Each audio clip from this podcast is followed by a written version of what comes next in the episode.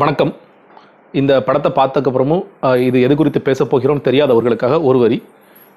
விஜய் டிவியில் நீயா நானா அப்படிங்கிற ஒரு ஷோ போகுது இல்லையா? அந்த ஷோவில் நேற்று பேசப்பட்ட தலைப்பு இது. ஜாதி பெருமை பேசும் கிராமத்து இளைஞர்கள் அகெயின்ஸ்ட் ஜாதி பற்றை கண்டிக்கும் படித்த கிராமத்து இளைஞர்கள் அப்படிங்கிறது. ஸோ இதில் சப்போஸ் தெரிஞ்சவங்களுக்கு இந்த பையனை வச்சு நிறைய அன்றைக்கி ட்ரோல் வீடியோலாம் போட்டுட்டு இருந்தாங்க. அவர் வந்து கொஞ்சம் ராஜ நடையெல்லாம் நடந்து காமிச்சார் இதுவாட அவங்க ராஜ நடை அப்படின்னு சொல்லிட்டு நிறைய மீம்ஸ் எல்லாம் கிரியேட் பண்ணி போட்டுட்டு இருந்தாங்க. இன்னொரு பக்கம் இந்த பையன் அந்த இன்னொரு பொண்ணு ஒருத்தவங்க சொன்னாங்க பாவண்டா தம்பி நீ நீ வந்து இன்னசென்ட்டாக இருக்குது அப்படின்னு சொல்லி சொன்னாங்க. அதுதான் உண்மையான கருத்து அப்படிங்கிறது பல விவாதங்கள்லாம் போயிட்டு இருந்துச்சு அப்படிங்கிறது. முதல்ல இந்த மாதிரியான ஒரு நிகழ்ச்சி செய்கிறதுக்கே முதல்ல வந்து ஒரு பெரிய நன்றி சொல்லணும்னு நினைக்கிறேன். ஏன்னா தமிழகத்தை பொறுத்த வரைக்கும் பொதுவாகவே ஜாதி பிரச்சனை அப்படின்னு பேசினா பல இடங்களில் பேசுறது. பிராமணியம் நம்மளை எப்படி அழித்தது? பிராமணியம் செய்கிற அராஜகம் என்ன? அட்டூழியம் என்னங்கிறத பேசுகிறோமே தவிர இடைநிலை ஜாதி பண்ணி செய்கிற அட்டூழியத்தையும் அராஜகத்தையும் நம்ம பேசுறதே கிடையாது இல்லையா? இன்னும் சொல்லப்போனால் ஒரு ஆணவ கொலை நடக்குது அப்படின்னா அந்த ஆணவ கொலை யார் வந்து கொலை செய்யப்பட்டிருக்காருங்கிறத பார்க்கறத விட யார் கொலை செஞ்சவன் அந்த கொலை செஞ்சவன் ஜாதிக்காரனோட ஓட்டு எவ்வளோ அவன் இருபது சதவீதமாக பத்து சதவீதம் பதினஞ்சு சதவீதம் பார்த்த பிறகு தலைவர்கள் ரொம்ப செலக்டிவாக இதை கண்டிக்கலாமா வேணாமாங்கிறது அது எல்லா கட்சி தலைவர்களும் அப்படி தான் பண்ணுறாங்க ரொம்ப நாள் கழித்து பண்ணுறாங்க அப்படிங்கிறதா இன்னும் சொல்லப்போனால் பல இடங்களில் ஜா இந்த கட்சி தலைவர்கள் ஜாதி தலைவர்கள் தூண்டி விட்டு இந்த ஆணவ கொலை செய்கிறாங்க கட்ட பஞ்சாயத்து பண்ணுறாங்கிறது நமக்கு தெரியும்.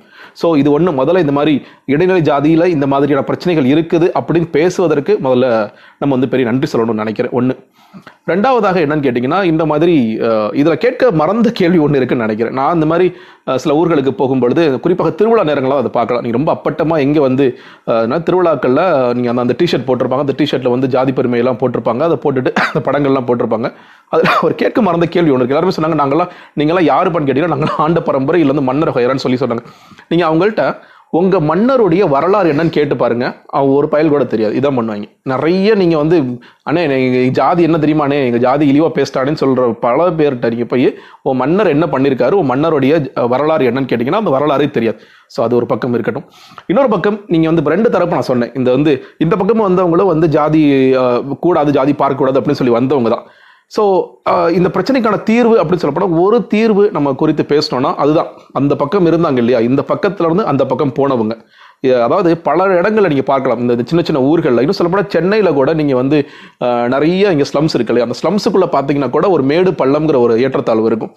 நீங்கள் மேடு மேடுக்காரன் சொல்லுவான் பள்ளத்துக்காரன் தானே எல்லா பிரச்சனையும் காரணம் சொல்லுவான். பள்ளம் வந்து மேடுக்காரன் இருக்கிறவங்க அடிச்சிட்டே இருக்காங்கன்னு சொல்லி சொல்லுவாங்க இது வந்து கிராமங்களில் நீங்கள் அது ஜாதிய ரொம்ப குறிப்பாக இருக்கும். இங்கே ஜாதி பேர் சொல்ல மாட்டாங்க. இங்கே வெவ்வேறு விதமான பிரச்சனைகள் தொடர்ச்சியாக இருந்துகிட்டே தான் இருக்கும். இதற்கான தீர்வுன்னு பார்க்கும்பொழுது என்னன்னு கேட்டிங்கன்னா இவங்க எல்லாருமே வந்து குண்டு செடிகளை குதிரை ஓடிட்டே இருப்பானுங்க. நீங்கள் வந்து அந்த ஸ்லம்ல இருக்கிற ஒரு பையனை கொண்டு போய் ஒரு பெரிய காலேஜ்லயோ ஒரு பெரிய ஒரு ஐடி கம்பெனிலையோ விட்டிங்கன்னா அவன் திணறி போய் ஓ இதான் உலகமான்னு தெரியும்.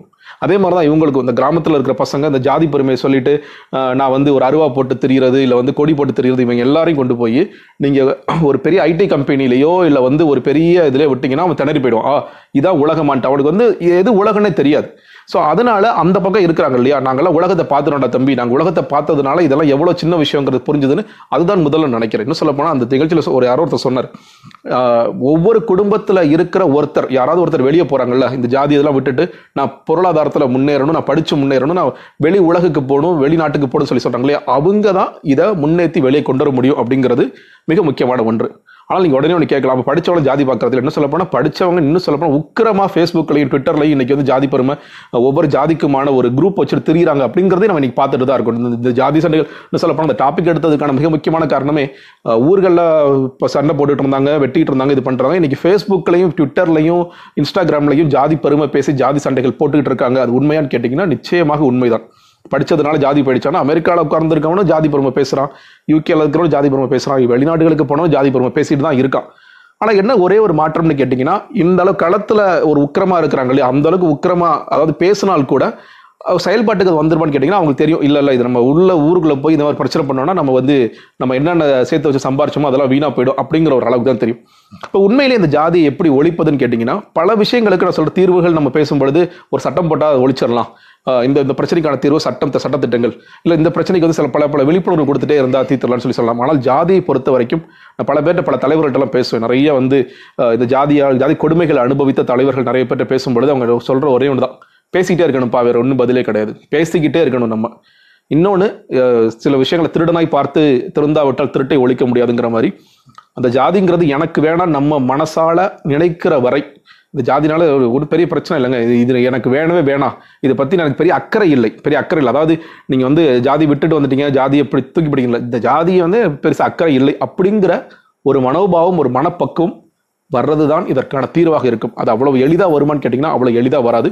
ஆனால் தொடர்ச்சியாக நாம் முயற்சி செய்து கொண்டே தான் இருக்க வேண்டும். ஏன்னா இன்னைக்கு பார்க்குறோம் நிறைய வந்து ஜாதிகள்னால் பிரச்சனைகள் ஏற்படுகிறதா இல்லை நன்மை ஏற்படுகிறதா? நிச்சயமாக பிரச்சனைகள் தான் ஏற்படுகிறது. ஜாதியிலிருந்து வெளிவருவதற்கான அத்தனை முயற்சிகளையும் செய்வோம். நன்றி வணக்கம்.